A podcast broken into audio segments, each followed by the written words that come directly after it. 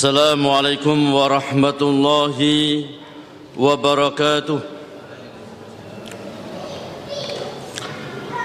إن الحمد لله نحمده ونستعينه ونستغفره ونتوب إليه. ونعوذ بالله من شرور أنفسنا ومن سيئات أعمالنا. من يهده الله فلا مضل له ومن يضلل فلا هادي له. أشهد أن لا إله إلا الله وحده لا شريك له وأشهد أن محمدا عبده ورسوله اللهم صل وسلم وبارك على نبينا محمد وعلى آله وصحبه أجمعين وبعد Ikhwan dan akhwat yang semoga dirahmati oleh Allah Subhanahu wa taala. Alhamdulillah kita memuji dan bersyukur kepada Allah Subhanahu wa taala atas melimpah nikmat dan karunia yang telah Allah limpahkan kepada kita. Salawat dan salam semoga tetap tercurahkan pada junjungan Nabi kita Muhammad sallallahu alaihi wasallam kepada keluarga beliau, para sahabat beliau dan umat yang senantiasa istiqamah di dalam menempuh jejak beliau yaumil qiyamah. Kita lanjutkan kajian kitab Tafsir Al-Muyassar yang mana pada pekan yang lalu kita memasuki ayat yang ke-28 dari surat An-Najm dan untuk malam hari ini kita akan lanjutkan tafsir surat An-Najm ayat yang ke-29. أعوذ بالله من الشيطان الرجيم. فاعرض عمن تولى عن ذكرنا ولم يرد إلا الحياة الدنيا. ذلك مبلغ من العلم. إن ربك هو أعلم بمن ضل عن سبيله. وهو أعلم بمن اهتدى. ولله ما في السماوات وما في الأرض ليجزي الذين ساءوا بما عملوا ويجزي الذين أحسنوا بالحسنى الذين يستنبون كبائر الإثم والفواحش إلا اللمم إن ربك واسع المغفرة واعلم بكم إذ أنشاكم من الأرض وإذ أنتم أجنة في بطون أمهاتكم. فلا تزكوا أنفسكم هو أعلم بمن اتقى. أفرأيت الذي تولى وأعطى قليلا وأكدى. أعنده علم الغيب فهو يرى. أم لم ينبأ بما في سخف موسى وإبراهيم الذي وفى ألا تزر وازرة وسر أخرى وأن ليس للإنسان إلا ما سعى وأن سعيه سوف يرى ثم يجزاه الجزاء الأوفى وأن إلى ربك المنتهى وأنه أضحك وأبكى وأنه عمات وأحيا Allah Subhanahu wa taala berfirman di dalam surat An-Najm ayat yang ke-29 Farid amman tawalla an dzikrina Farid amman tawalla maka berbanglah engkau Muhammad atas orang-orang yang berpaling dari peringatanku dari Al-Qur'anul Karim. Walam yurid illa al-hayata dunya dan mereka tidak menghendaki kecuali kehidupan dunia. Dzalika mablahu minal ilm. Itulah pangkal dari ilmu mereka. Dari ilmu mereka belajar mulai kecil sampai tua itu hanya dunia. Gak ada untuk yang lainnya.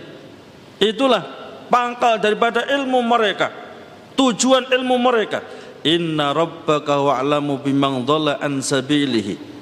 Sesungguhnya Rabbmu dia lebih mengetahui siapa orang yang sesat dari jalannya. Wa huwa alamu ihtada dan dia Allah yang Maha mengetahui tentang siapa yang berat untuk mendapatkan hidayahnya. Fa'rid amman tawalla an dzikrina wa wal Qur'an. Maka berpanglah engkau Muhammad terhadap mereka orang-orang yang berpaling dari peringatan kami yakni Al-Qur'anul Karim. Ketika datang penjelasan dari Al-Qur'an, mereka tidak mau menerimanya, menolaknya, menjauhinya. Walam yurid hayata dunya dan mereka tidak menghendaki kecuali kehidupan dunia. Semua sisi kehidupannya semua yang dilakukan hanya masalah dunia, dunia dan dunia. Dzalikal ladzi hum alaihi huwa muntaha ilmuhum wa ghayatuhum. Demikian itulah ya penghabisan bahkan juga tujuan utama dari ilmu mereka hanya masalah dunia. Kita kadang-kadang untuk masalah dunia itu luar biasa ya. Mulai kita sekolah di TK kadang-kadang TK 2 tahun ya. Kemudian SD 6 tahun. Kemudian SMP 3 tahun. SMU 3 tahun. Belum nanti di perguruan tinggi. Berapa puluh tahun kita ini belajar belajar dan belajar ujung-ujungnya hanya masalah dunia. Bahkan begitu selesai mendapat gelar S3 doktor setahun kemudian meninggal dunia. Baru satu tahun dia ya merasakan nikmatnya mempelajari ilmu puluhan tahun itu. Keburu sudah meninggal dunia. Maka ya sungguh merugi orang yang semuanya itu fokusnya hanya masalah dunia. Dunia memang kita enggak ya tidak boleh kita tinggalkan. Karena kita masih di dunia. Kita perlu dengan dunia. Tapi jangan sekali-kali melupakan akhirat. Tujuan yang utama Allah telah berfirman wa ma khalaqtul jinna wal insa illa liyabudun. Dan tidaklah aku ciptakan jin demikian pula tidaklah aku ciptakan manusia kecuali supaya mereka beribadah kepadaku maka pelajari bagaimana cara ibadah kepada Allah yang benar. Bagaimana cara mentauhidkan Allah yang benar akidah yang benar manhaj yang benar. Sehingga sewaktu-waktu kita dipanggil oleh Allah siap ya dengan amal soleh dengan ibadah. Karena umur kita nggak ada yang tahu. Mungkin setelah kajian kita ini kita meninggal juga nggak ada yang tahu itu. Apa kita sudah siap menghadap Allah Subhanahu wa taala dengan amalan yang ya hanya sekedarnya? Maka tentunya kita harus memiliki amal ibadah yang bisa kita andalkan nanti di hadapan Allah Mungkin kita nggak punya harta untuk perjuangan Islam dan harta, mungkin dengan ilmu. Nggak punya ilmu dengan tenaga, mungkin nggak punya tenaga mengajak orang lain. Beramal baiklah sesuai dengan kemampuan masing-masing.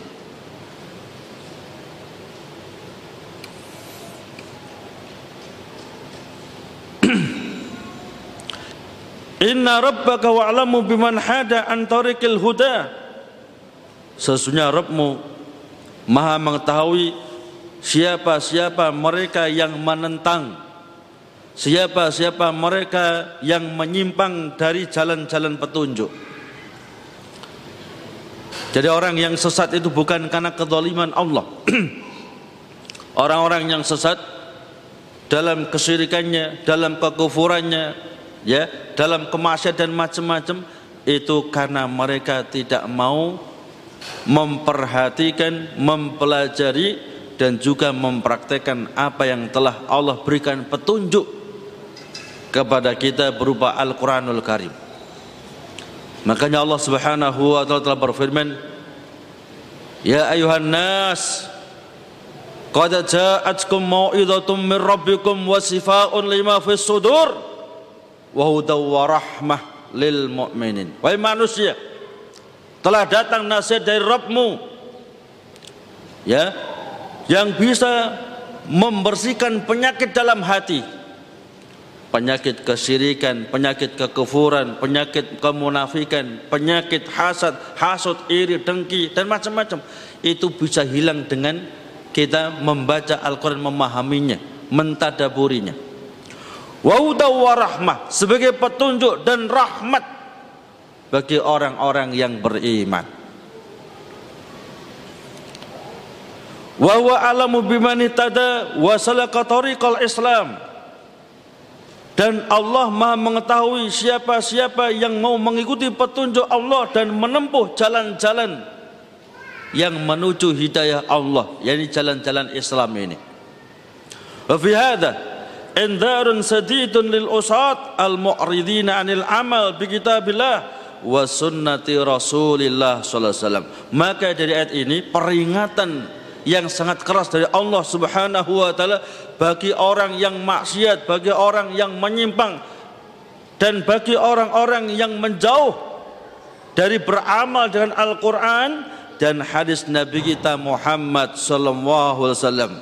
Al-mu'sirina li hawan nafsi wa khududid dunya 'alal akhirah mereka lebih ya mementingkan mendahulukan mengutamakan ya kepentingan kepentingan dunia melebihi akhiratnya ya. Makanya Nabi kita Muhammad SAW sebutkan di dalam hadis riwayat Imam At-Tirmidzi bahwasanya zuhud itu bukan ya bukan dengan mengharamkan yang halal atau menyanyikan harta. Kata Nabi kita Muhammad SAW, Az-zuhadah laisa bitahrimil halal wala idu'atil mal. Zuhud itu bukan dengan mengharamkan yang halal, enggak mau makan ayam, enggak mau makan kambing, enggak mau makan sapi, bukan gitu. Itu bukan zuhud itu. Dan juga tidak menyanyikan harta, punya sepeda motor, ya, enggak mau pakai sepeda motor, mau jalan saja punya sandal nggak pakai sandal. Ngebak saja. Maunya zuhud. Bukan gitu. Tapi zuhud itu apa yang dijanjikan oleh Allah berupa surganya berupa nikmat nanti di yaumil kiamah itu lebih kita harapkan lebih kita utamakan lebih kita nomor satukan dibandingkan semua yang kita miliki di dunia ini. Sehingga dunia hanya sebatas di tangan kita. Adapun ya janji Allah berupa nikmat yang dijanjikan Allah di surga itu letaknya di dalam hati. Jika kalau kehilangan hartanya nggak sampai gila, mengapa? Nggak sampai tembus dalam hatinya, hanya sebatas pada tangannya. Dan dia juga nggak bahil, dia juga nggak kikir. Mengapa? Harta yang dia miliki sebatas hanya titipan Allah, hanya terletak pada tangannya, bukan masuk dalam hatinya. Itulah zuhud. Ya, karena kadang-kadang orang salah menerjemahkan zuhud. Dikira kalau bajunya tembel-tembelan itu zuhud. Dikira kalau sandalnya sampai ya ditali dengan rumput Jepang itu zuhud. Ya, bukan itu. Ya. Nabi Sulaiman itu orang yang zuhud luar biasa. Ya, tapi beliau memiliki kuda yang sangat istimewa. Ya, kalau bahasa kita kuda apa itu? Kuda pacu ya. Ya kuda yang luar biasa. Nggak ada tandingannya waktu itu. Ketika sewaktu-waktu karena sibuk ya sibuk bercanda dengan kudanya ya dilus-lus karena saking indahnya kuda itu. Sampai waktu asar lupa Nabi Sulaiman itu ya. Selesai sholat langsung disembelih ya kuda kesayangannya. Artinya apa? Ya sesuatu yang sangat dia cintai akan dihilangkan ketika melupakan tentang akhirat Allah Subhanahu wa taala. Kalau kita masuk bisa itu. Ya, berarti kita belum zuhud. Tapi Nabi Sulaiman seorang raja. Ya, punya istana. Punya istri seratus. Ya, istrinya bukan hanya satu, seratus istrinya. Ya. Tapi zuhud. Dikira apa itu orang kalau banyak hartanya enggak zuhud. Bisa zuhud dia. Selama harta itu hanya sebatas pada tangannya sedangkan apa yang dijanjikan oleh Allah itu pada pada hatinya. Termasuk ayahnya sendiri Nabi Daud alaihissalatu wassalam. Seorang raja ya tapi sangat zuhud beliau ini. Dan termasuk contoh namudah ya namudah contoh yang konkret zuhud ada Nabi kita Muhammad sallallahu alaihi wasallam dan para sahabat ya Abdurrahman ibni Auf suatu hari Abdurrahman ibni Auf ini membawa onta sebanyak 3000 onta dengan penuh dagangan. Ya. Dalam satu riwayat seribu onta yang tiap-tiap onta ini penuh dengan dagangan. Ya, sampai kota Madinah itu bergetar. Karena beratnya ya muatan. Onta yang banyak dengan banyak muatan kan bergetar itu. Ya. Maka Aisyah mengatakan benar kata Nabi kita Muhammad SAW Abdurrahman ibni Auf akan masuk surga cuman pelan-pelan. Karena banyaknya harta. Begitu mendengar hadis yang disebutkan oleh Aisyah Ummul Mukminin bahwa Nabi kita Muhammad SAW telah bersabda Abdurrahman masuk surga cuman dengan pelan-pelan karena hartanya begitu banyak.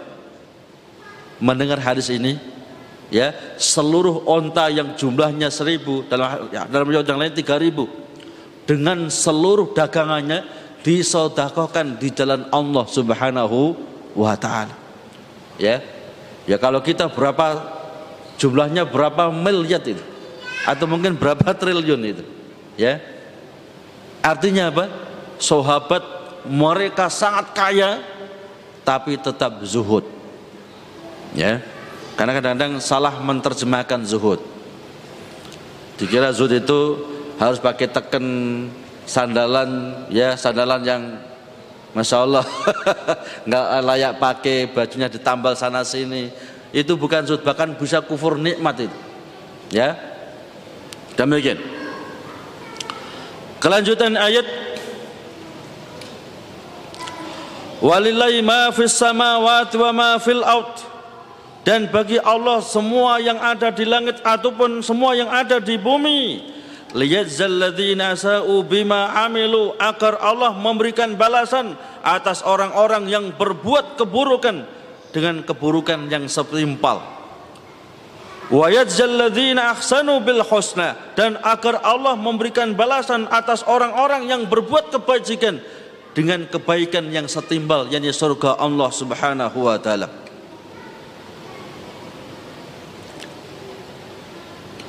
Alladzina yastanibuna kaba'iral ismi wal fawahisha illa yaitu mereka orang-orang yang menjauhi dosa-dosa besar. Definisi dosa besar dijelaskan oleh Imam Az-Zahabi bahwasanya dosa besar itu ada dosa yang mana disiapkan ancaman hukuman baik di dunia bahkan nanti di yaumil kiamah. Itu dosa besar. Saya ulangi. Para ulama kita menyebutkan, menjelaskan, memberikan definisi dosa besar itu dosa yang diberikan ancaman hukuman baik di dunia bahkan nanti di yaumil kiamah itu dosa besar. Makanya Imam Az-Zahabi ya menyebutkan dalam kitabnya Al-Kabair isbal itu dosa besar. Ya isbal laki-laki memakai celana panjang sarung melebihi dua mata kaki oleh Imam Az-Zahabi dalam kitabnya Al-Kabair disebutkan termasuk dosa besar. Mengapa? Azabnya empat sekaligus. Kadang-kadang orang tertawa-tawa ketika ya dijelaskan dijelaskan tentang hadis Nabi kita Muhammad SAW. Tertawa bukan lucu, tertawa untuk meremehkan, istihza, menghina. Mana mungkin hanya ya hanya menjulurkan celana panjangnya melebihi dua mata kaki ancamannya neraka. Tertawa-tawa. Ya. Itu bukan perkataan ulama itu perkataan Nabi kita Muhammad Sallallahu Alaihi Wasallam. Apa kita nggak percaya dengan Nabi kita Muhammad Sallallahu Alaihi Wasallam? Dan semua kitab hadis ada tentang itu. Imam Al Bukhari menyebutkan Imam Muslim menyebutkan bahkan Imam Muslim menyebutkan dalam Kitabul Iman. Menunjukkan bahwasanya orang yang berbuat semacam itu imannya cacat. Ya imannya cacat. Dan orang yang melaksanakan menjauhkan dari isbal itu berarti imannya lebih baik. Sampai-sampai Imam Muslim menyebutkan dalam kitabul iman. Dalam Abu Daud ada Tirmidzi ada Ibnu Majah ada. Ya dalam semua kitab hadis ada itu cuman kadang-kadang banyak orang yang meremehkan. Bahkan yang meremehkan yang meremehkan kadang-kadang seorang dai yang biasa ceramah, ya. Mana mungkin hanya semacam itu, hanya menjulurkan sarungnya, menjulurkan celana panjangnya sampai melebihi dua mata kaki, itu ancamannya neraka. Maka kita balik. Orang laki-laki yang berbuat semacam itu semacam itu seperti wanita yang tanpa jilbab keluar rumah. Sama itu. Ya. Lupa Ustadz, saya keluar rumah tanpa jilbab bukan sombong Pak Ustadz, bukan pamer rambut saya yang keriting. Ya. Seperti orang laki-laki saya pakai celana panjang sampai menutup dua mata kaki bukan karena sombong Ustadz. Ya, sama dengan wanita yang keluar dan tanpa pakai jilbab mengatakan saya nggak sombong. Sama. Itu bentuk kesombongan kepada Allah dan Rasulnya Muhammad Sallallahu Alaihi Wasallam. Mereka orang-orang yang menjauhi dosa-dosa besar dan perbuatan yang kecil illal lamam kecuali dosa yang kecil. Karena kita nggak mungkin lepas dari perbuatan dosa gitu. ya kata Nabi kita Muhammad sallallahu alaihi wasallam kullu bani adam khata wa khair khata'ina tawwabun. Setiap anak cucu Adam pasti berbuat salah dan sebaik-baiknya orang yang telah berbuat salah mengakui kesalahannya dan bertobat setelah berbuat kesalahan. Allah juga telah berfirman di dalam hadis qudsi riwayat Imam Muslim Ya ibadi innakum tuhti'una bil-laili wan nahar wa ana aghfiru dzunuba jami'a fastaghfiruni aghfir lakum Wahai hamba-hambaku, kalian pasti berbuat salah baik di siang hari ataupun di malam hari. Kita ini pasti berbuat salah baik di siang hari ataupun di malam di malam hari. Mau tidur loh, masih sempat ngerasain orang. Kan dosa itu. Bahkan baru melek, belum cuci wajah sudah ngerasanya orang. Kan dosa lagi. Ya. Dan itu kadang-kadang kita anggap biasa.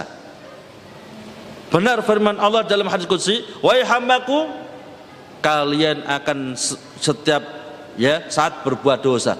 Baik di siang hari atau di malam hari hanya aku yang bisa mengampuni dosa. Maka mintalah ampun kepadaku pasti akan aku ampuni. Inna rabbaka wasul maghfirah. Sesungguhnya Rabbmu maluas ampunannya. Wa'lamu bikum id ansakum minal audhi dia Allah mau mengetahui tentang kamu.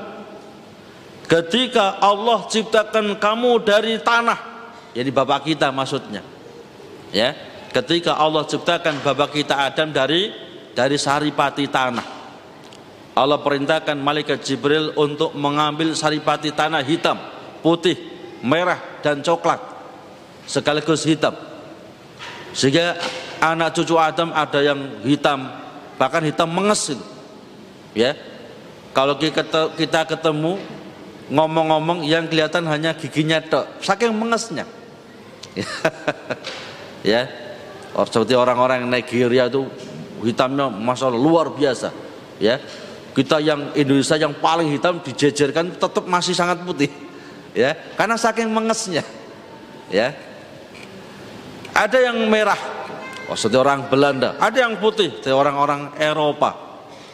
Ada yang ya seperti kita coklat, ya. Kita ini orang-orang Asia itu termasuk kulit yang berwarna coklat, sawo matang. Ya, pertengahan, enggak enggak merah sekali, enggak putih sekali dan juga enggak menges sekali. Tapi sawo matang.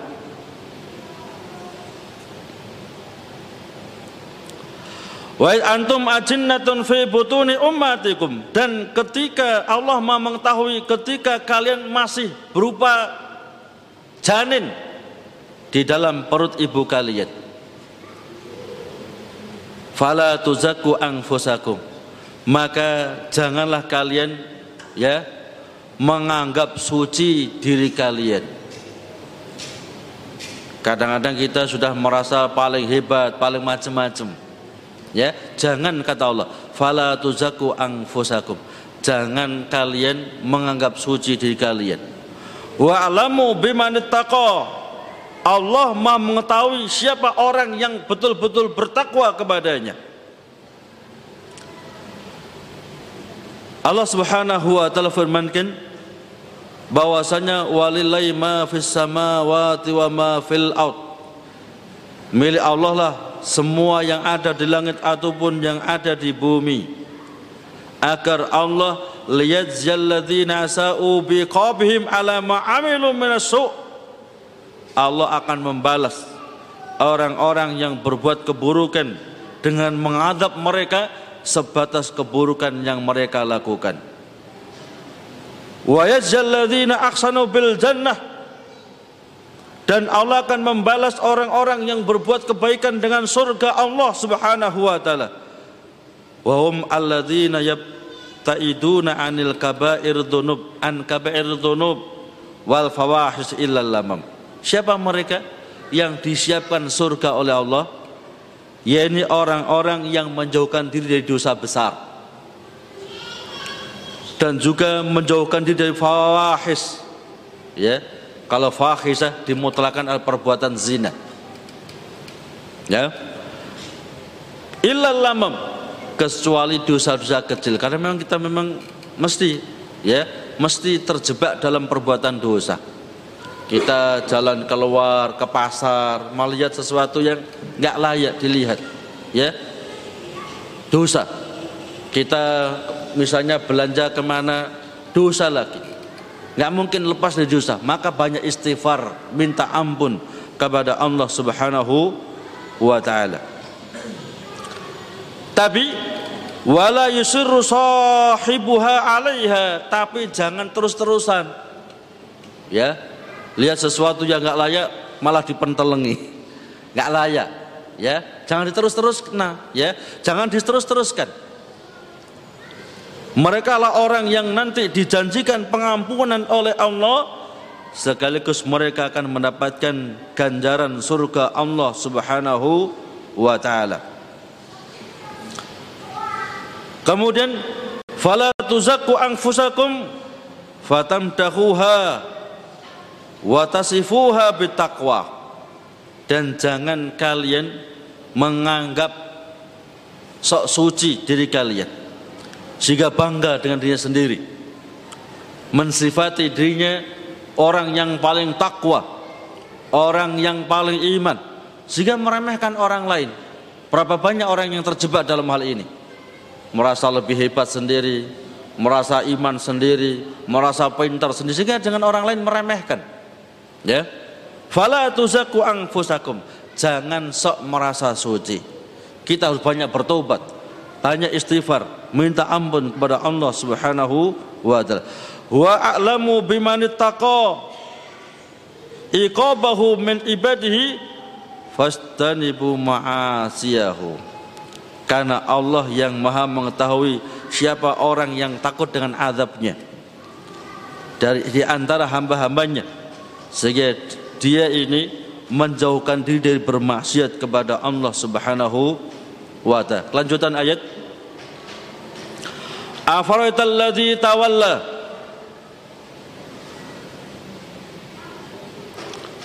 Wa ata qalilan wa aqda. Apakah engkau mengetahui apakah mau mengetahui siapa orang yang berpaling? Wa qalilan wa akta dan memberikan sedikit dari apa yang dia janjikan wa akta bahkan menahan sisanya. Afaraita ayuhar rasul alladhi arada an ta'atillahi wa ata qalilan min malihi. Apakah kau mengetahui ya Rasul orang-orang yang berpaling dari ketaatan kepada Allah wa atau qalilan min malihi? Dia memberikan sedikit dari harta yang telah dijanjikannya.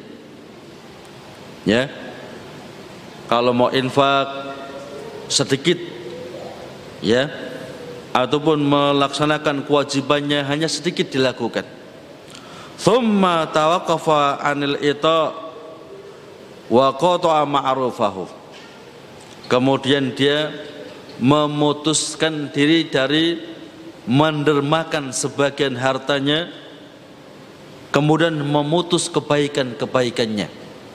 Apa engkau mengetahui ada orang yang berbuat semacam ini?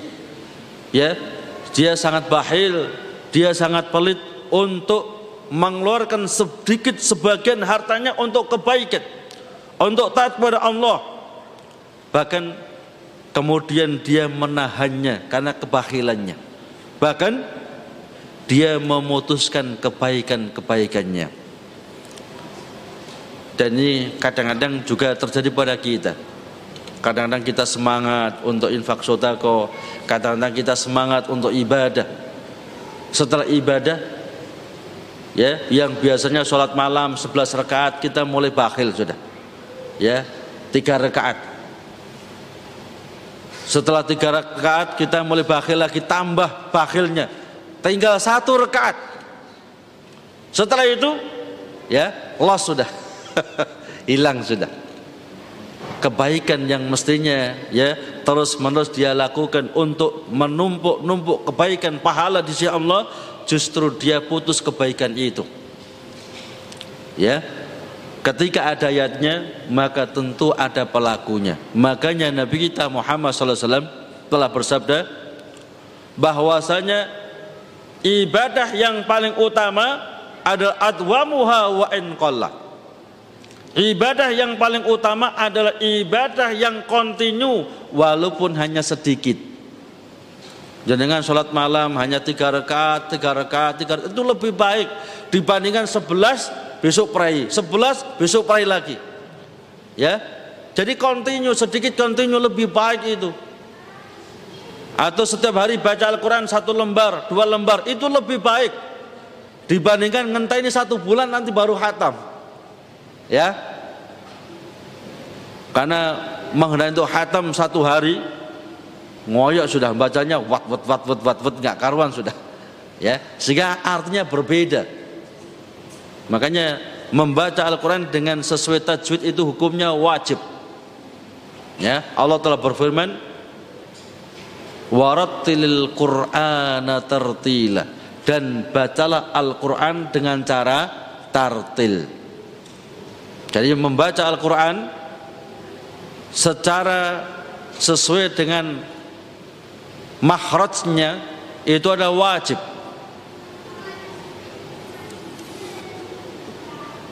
Kemudian ada pun belajar tajwid hukumnya sunnah. Tetapi ketika kita nggak mungkin bisa membaca Al-Quran dengan baik kecuali dengan tajwid, maka ma la yatimul wajib illa bi fahuwa wajib sesuatu yang wajib yang kita nggak bisa lakukan kecuali yang lain yang lain ini juga hukumnya wajib. Kelanjutan ayat.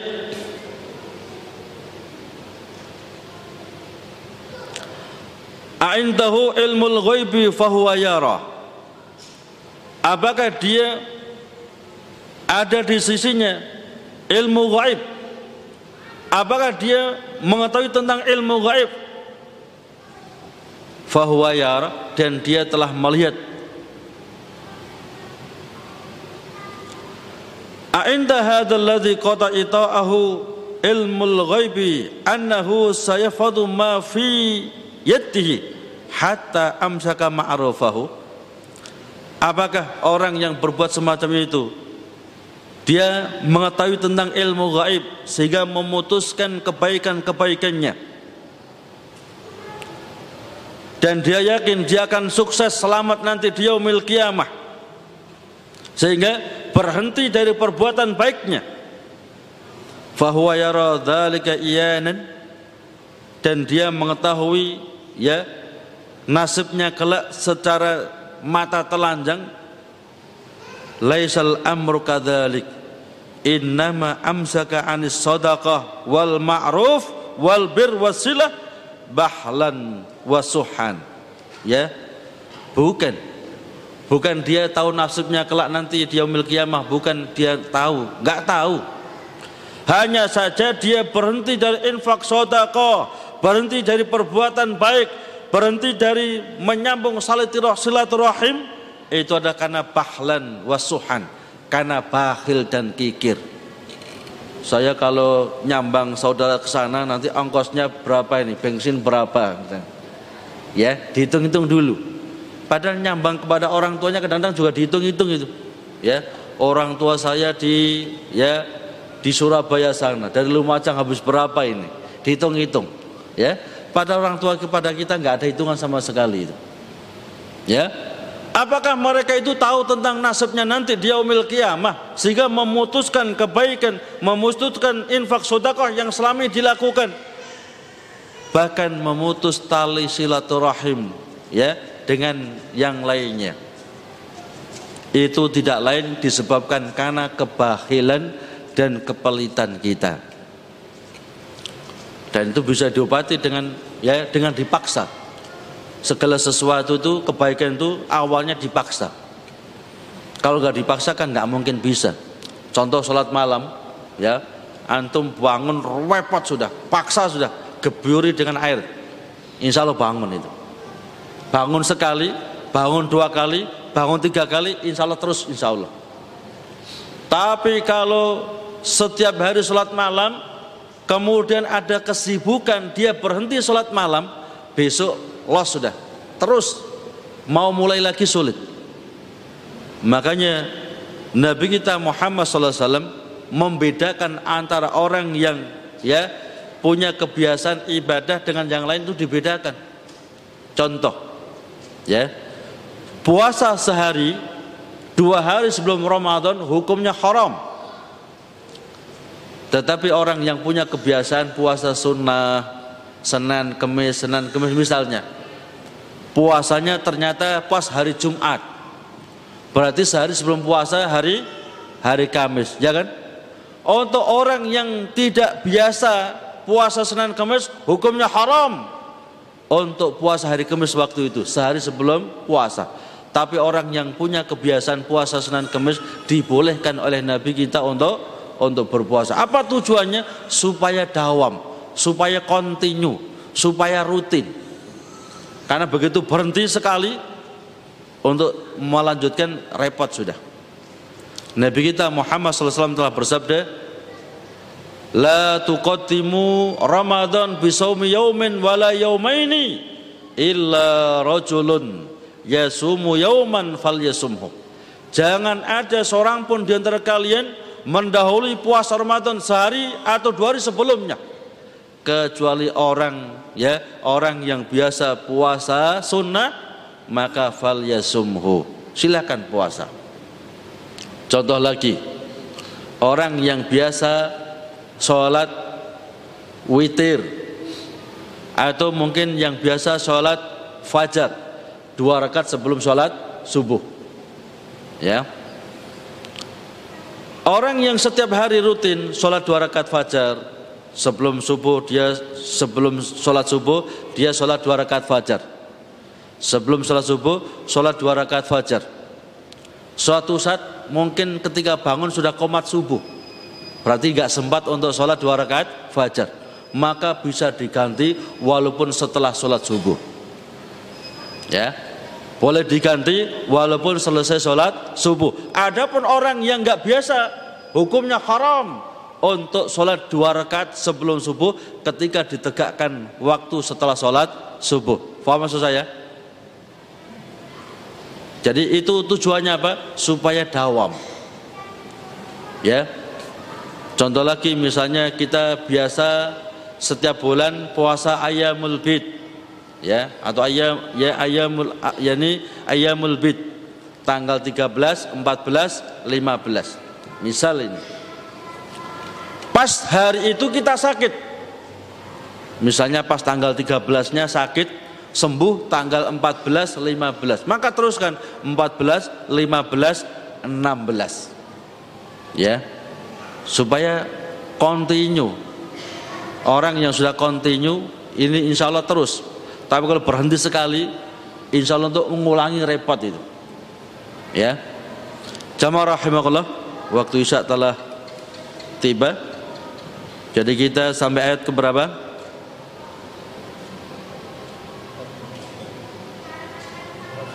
Ayat 35 ya.